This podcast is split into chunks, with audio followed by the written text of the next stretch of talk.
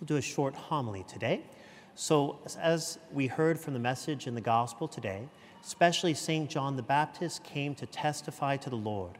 And as we continue to celebrate these remaining Christmas days, it's important for us to ask ourselves how do we testify to the Lord? How do we share with the Lord those things that are going on? So, especially, I would encourage us today just to especially ask when was the last time that I invited someone to church, that I offer to pray for someone.